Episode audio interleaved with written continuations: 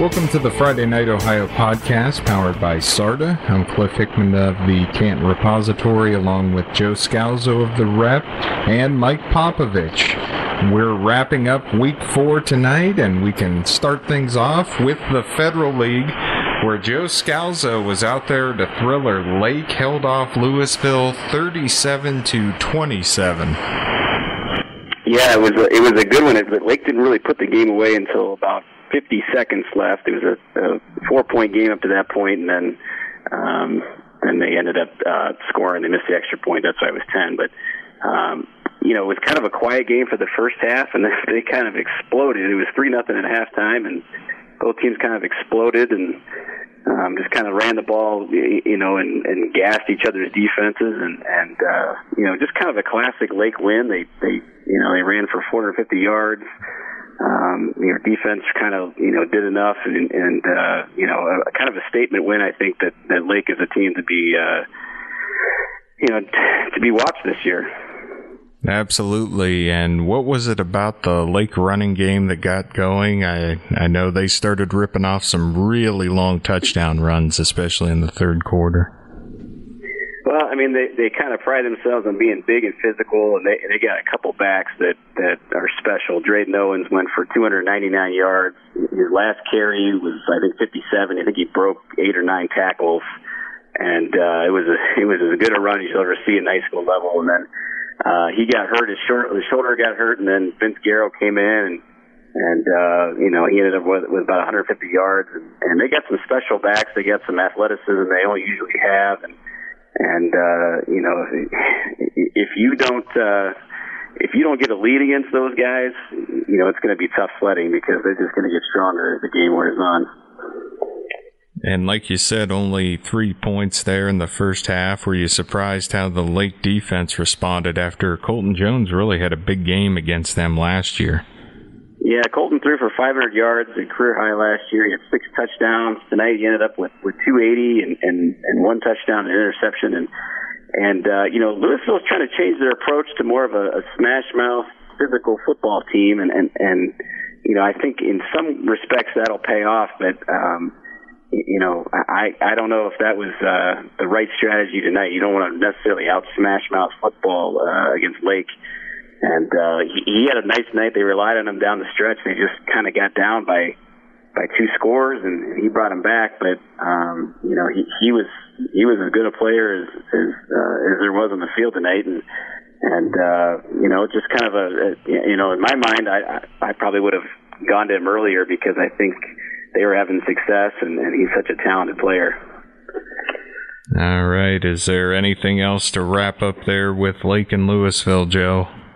Well, I mean, I think in, in you know Lake's case, they're four and zero oh for the first time in a couple of years, and they're they're probably looking like a playoff team if they you know win three or four games the rest of the way. And and Louisville's two and two, but uh, honestly, other than the Massillon game, I think they've got a, a shot probably in their other five of winning it, and, and you know that looks like a playoff team to me as well, and, and they're going to be dangerous against anybody. So, um, kind of a nice game, but I, I think both these teams uh, are going to be playing plenty of football the rest of the way. Thanks for uh, calling in and keeping us up to date on that great game. Thanks. Yeah, thanks for having me, Cliff.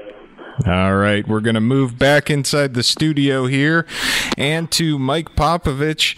He was over at Jackson where the Polar Bears defeated Perry 27 14. Uh, were you surprised at anything there, Mike? Um, you know, I maybe a little bit on the margin of, of victory. It was a 27 to 7 game at, at one point, and Jackson uh, was able to get uh, some really big plays from their offense, especially, uh, you know, Ethan Atkins running the ball. Uh, he had two touchdown runs that covered 136 yards alone on his way to a 200 yard rushing night. And, um, but what really helped them seal the win was was the play of their defense. I mean, you know, Perry's wing tee is always tough to prepare for, tough to play against, and uh, they didn't. Uh, they limited their big plays pretty much too. Uh, Perry got one on a long touchdown run uh, by their quarterback Hayden Venus, but down the stretch, Jackson's defense was able to shut the door, force. Uh, two uh, turnovers on downs, including one late in the game when uh, Johnny Kulik made a big stop. So, you know, Jackson able to avenge a loss to Perry last year and start out 1 0 in the Federal League. It seemed like they really contained the Perry running game too. Just looking at the final stats, you didn't see the big gaudy numbers you're used to seeing for Panther running backs. No, uh, Perry finishes with over uh, uh, 200 yards rushing. Um, you know they've gotten a lot more than that in, in games before, but you know just you know just limiting the big plays and you know uh, you know, like I said, Perry had had one big play from their quarterback. Uh, Josh Lemon had a good night for them. His second game uh, back uh, with the Panthers this year, uh, he had over 100 yards and scored a touchdown. But um, yeah, pretty significant win for Jackson to be able to, you know, build that big lead early and then be able to hold off Perry at the end. Yeah, it seemed like they forced the Panthers to throw a little bit more than they have all season this year. Well, when you know you fall behind uh, twenty-seven seven, when you fall behind twenty-seven seven, yeah, you can't you can't totally rely on their running game. And their quarterback Venus hit a big pass uh, that put them in position to possibly get another uh, uh touchdown uh, before they turn the ball over on downs. But yeah, if you're in a situation where you can uh, build a big lead against Perry and you know that helps you. Absolutely. And also taking a look around the Federal League, the other two games not particularly close. Uh, McKinley defeated Green 41 to 7 tonight, and Hoover defeated Glen Oak 56 to 21. Yeah, probably not a big surprise, uh, those two outcomes. Uh, you know, Hoover being one of the uh, top scoring uh, teams in the county this year. I think I read that Connor Ashby had five touchdown passes in the first half alone, and uh, uh, both took care of business because you know looming ahead is uh, two key federal league games you know next week uh, with uh, McKinley taking on Hoover and also Jackson taking on Lake as well. So uh, uh, both McKinley and uh, Hoover, you know, took care of their own business tonight, and uh, we'll see what happens next week. Absolutely. And we're going to move on and take a look at the Eastern Buckeye Conference in just a moment. But first, we'd like to remind you that the Friday Night Ohio podcast is powered by SARTA. SARTA, providing over 5,000 rides a day for work SARTA provides over 2.4 million rides a year. SARTA takes you to work, school, medical appointments, and more. SARTA, where can we take you today? Right now, SARTA's going to take us over to Minerva. The Lions hoping to break that long losing streak. Unfortunately, Mike, it did not happen tonight. Canton South with a 24 to 14 win. Minerva actually led this game 14 7 in the first half, but a big second half by the Wildcats helped them uh, win their second in a row. Yeah, we thought uh, this might be a game, you know, where Lewis, or not Louisville, but Minerva might have a shot uh, at, at breaking that losing streak. And like you said, they're, um, you know, they're, you know, they, they had the lead in the uh, second half, and Canton South was able to rally. Uh, now Minerva's going to be facing some of the uh, EBC's top teams right now. So, you know, we were thinking that maybe you know this year they might, you know, might might break that losing streak, but. Um, you know, wasn't meant to be tonight. Yeah, they might have a couple opportunities later in the year. Uh, Tyler Karavik had two rushing touchdowns for Canton South. They also broke out a trick play. He threw a passing, a long passing touchdown to the uh, quarterback. So Canton South definitely emptied the playbook there. And the Wildcats, this is the second week in a row they faced a team on a long losing streak. Uh, last week it was Akron North who came in on a 44 game losing streak, and Minerva on a 43 game losing streak. And those can be kind of dangerous because you've got teams that want to get off that streak, and Canton South was 0 and 2, and they might have been thinking coming in, we got a chance at this one. Right. Yeah. Like you said, yeah, that's that's probably a good word, scary. I mean, yeah, because, yeah, uh, you know, teams are teams who haven't had success for a long time, I mean, they get you know they get hungry and uh, you know if they think they have a shot to win. But uh, you know that's a good effort from for Canton South though to to uh, you know, to overcome an 0 2 start and, and win two games that they probably think that, that they should win and get their season back on track. Yeah, I've always said Greg Reed's probably one of the more underrated coaches in the area as far as working with a lot of underclassmen, doesn't have a natural quarterback, ton of injuries again, just weird occurrences, but they've been able to weather that storm and even their record. Yeah, numbers too might be exactly a little yeah. bit low as well. Not many seniors. I think there's only two or three and maybe only 25 to 30 guys on the roster total. So, you know, it's it's definitely a, a testament to the hard work by the players and great preparation by the coaching staff. And taking a look around the rest of the league, Alliance defeated West Branch 28 to 10. West Branch 0 4 now on the season. Salem survived a scare from Carrollton. Salem started the year 3 and 0. They were down uh, 26 or 22 17 with a couple minutes to go. They end up winning 24 22. So they stay unbeaten. Marlington handled Miami Trace 52 to 19. That's the non-league game of the week. There's always going to be one of those in the EBC because of the odd number of teams. CJ Griner threw five touchdowns in that one, so he had a had a big night to help the Dukes uh, even their record at two and two. Do you know who's a famous alum of Miami Trace? Uh, you're going to stump me on this one, Mike. I don't think I have the answer for you. Art Schlichter. Oh, okay. Washington Courthouse, Miami Trace. I remember, and we're getting off football here for a second, so I apologize. I remember he was also a basketball player down there who uh, played in the state tournament once because my dad always used to go. He collect the programs, and I look it up one day, and I find Art Schlichter in there. So that's your Miami Trace trivia for tonight.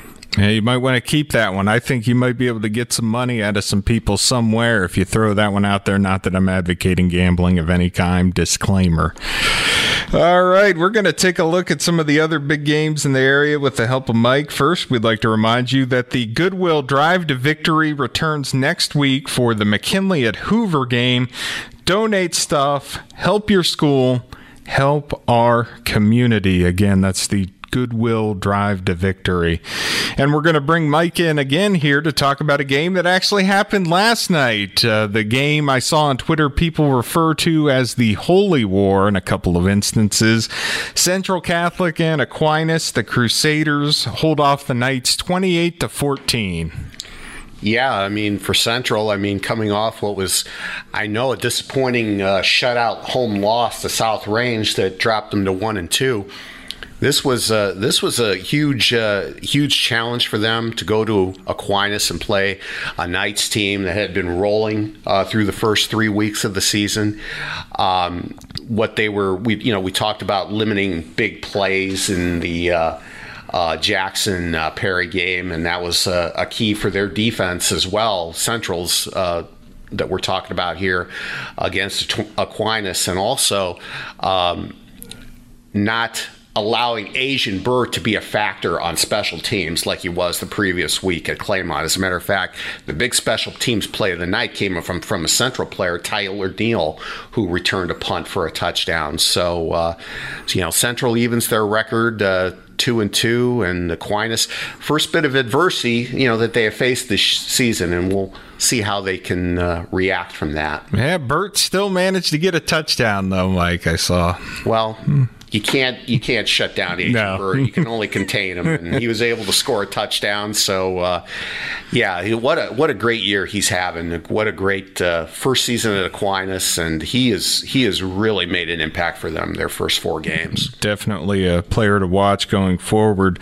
And looking at some of the other games around the area, Indian Valley defeated Sandy Valley forty two to twenty one. Always a big challenge there for the Cardinals. Yeah, I mean it was I was kind of interested to see how. Uh, you know how Sandy Valley would fare this year. I mean, Indian Valley, uh, you know, perennial power. Yeah, they've been to the playoffs past few years, uh, they were the other division champion, the South Division champion in the Inter Valley Conference last year, while Sandy Valley won the North. And uh, um, that was Sandy Valley's only regular season loss last year. So, uh, you know, they were able to rebound from that. And, you know, we'll see what happens now this year. They'll start to play their North Division opponents uh, pretty soon during the second half of the season. And, you know, they you know, this game didn't hurt them in the IVC race. Uh, you know, they still have a shot to, you know, claim another another league title, a second one in a row after going all those years without even having one. Absolutely. And Sandy Valley actually held some leads in that game early. They scored the first touchdown of the game. They also led 14 to 7. Then they let up a kick return of about 95 yards, which evened it. And then Indian Valley kind of uh, took over from there. Uh, Cameron Blair really got limited, held under 100 yards passing, Mike, and they managed to get two interceptions. Now, he did throw two touchdowns and run for another as well. That's another guy you're not going to ever be able to completely take away, but something to keep an eye on going forward. Yeah, I mean, if you're able to do that, uh, you know, like Indian Valley was, uh, you know, you have a you have a good chance against Sandy Valley, and you know, Indian Valley's rushing game, you know, comes up with almost 200 yards. I mean, Indian Valley was a team that graduated a good chunk of its players from the past couple of seasons, especially on that offense. But uh, you know, you know, like like Perry, you know, when that system, you know, if you have a good system, once players graduate, you got more that come in and they can help carry the way for you. And uh, that's what Indian Valley did again. Eat, sleep, run, repeat. That was the recipe for success there for Indian Valley. This is a score that really surprised me, Mike. East Canton 7, Newcomerstown 0. Uh, the Hornets needing a late score there to hold off uh, Newcomerstown. Yeah, and they needed a uh, late score coming on a 91 uh, yard touchdown run from Nathaniel Suntheimer. So, uh, yeah, East Canton snaps its two game losing streak. I thought they would have a little bit I don't know if easier time is the right word or term. a little more success on offense, certainly. Yeah, yeah, because uh, you know the past couple of weeks. I mean, that's you know the. The Suntheimer's touchdown run, that's the, the only score uh, for them the past couple of weeks. Um, he was able to get over uh, 200 yards uh, rushing uh, for the game in addition to that big run. So, uh, yeah, Newcomerstown is a program that's you know gone through some tough times recently. Although they did have two wins. Yeah, they are two and two, so it's not like it was a, a really you know bad team coming in here. This is a respectable group. Right from afar, you know, I have not seen them. I don't know how much they have improved outside of outside of their records. So, uh, uh, but you know, for, for East Canton, it's it's a win. You know, they're able to snap their two game losing streak and get back to 500, and you know, we'll see if they have. Uh, you know, we'll see if they keep things back on track here.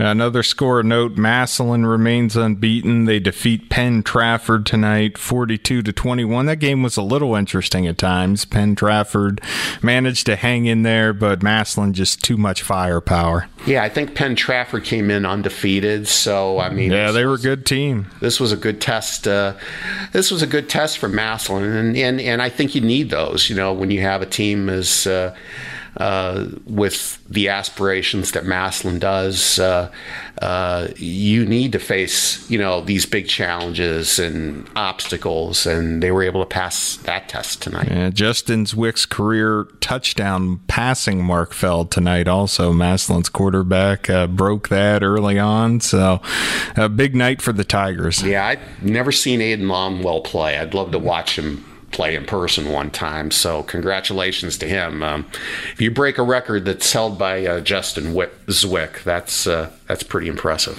Absolutely. So Aiden Longwell, definitely a, a player that's probably going to continue to to pad that record throughout the year. Here, there's plenty more weeks to play, and probably into the postseason. So that's going to be a pretty lofty mark for any any player coming in to catch. I would think that's going to be tough. And uh, we're going to wrap things up in just a moment. First, though, I'd like to remind you that the Akron Children's Hospital Friday Night Ohio Game of the Week continues in week five. The live stream broadcast in partnership with iHeartRadio will, will be on FridayNightOhio.com and the Friday Night Ohio app. We will have an announcement on the game very soon, so be sure to stay tuned for that. And just to wrap things up, a couple of outside the area scores, but a couple that are still interesting. Akron East defeated Dover tonight, Mike, 19 to 17. We've seen East playing a lot of teams in this area, and uh, it had some mixed results thus far. But that's a that's a pretty big win for East. Yeah, I mean, I think uh, I think East is in a position where they're playing all their games on the road this year, and they have to go down to Crater Stadium, and and what they did was they denied Dover their 700th career win. So uh, you know, uh, a good win for Akron East there. And another one, New Philadelphia 28, Steubenville 21. Yeah, it's a lot of teams don't go into uh, Steubenville and win a lot, and uh, I can't imagine you know when the last time uh, that happened. And uh, New Philadelphia was able to do that tonight. Uh, they came from behind; they were down twenty-one to seven at one time, uh, and they came back for the victory, twenty-eight to twenty-one. So New Philadelphia, four and zero oh in the season. Um, you know they're they've had uh, quite a string of good success here recently, and uh, and it's continuing. Absolutely, that's got to give them a pretty nice confidence boost uh, as they start to get closer and closer to league play. Yeah, I'm I.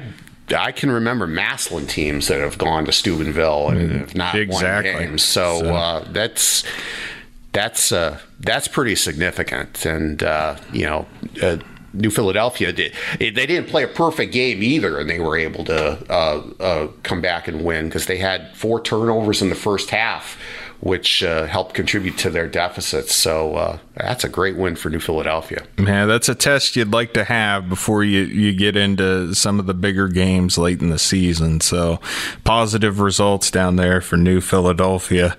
And that's going to be all we have for you tonight. Thanks for downloading and listening to the Friday Night Ohio podcast powered by SARTA.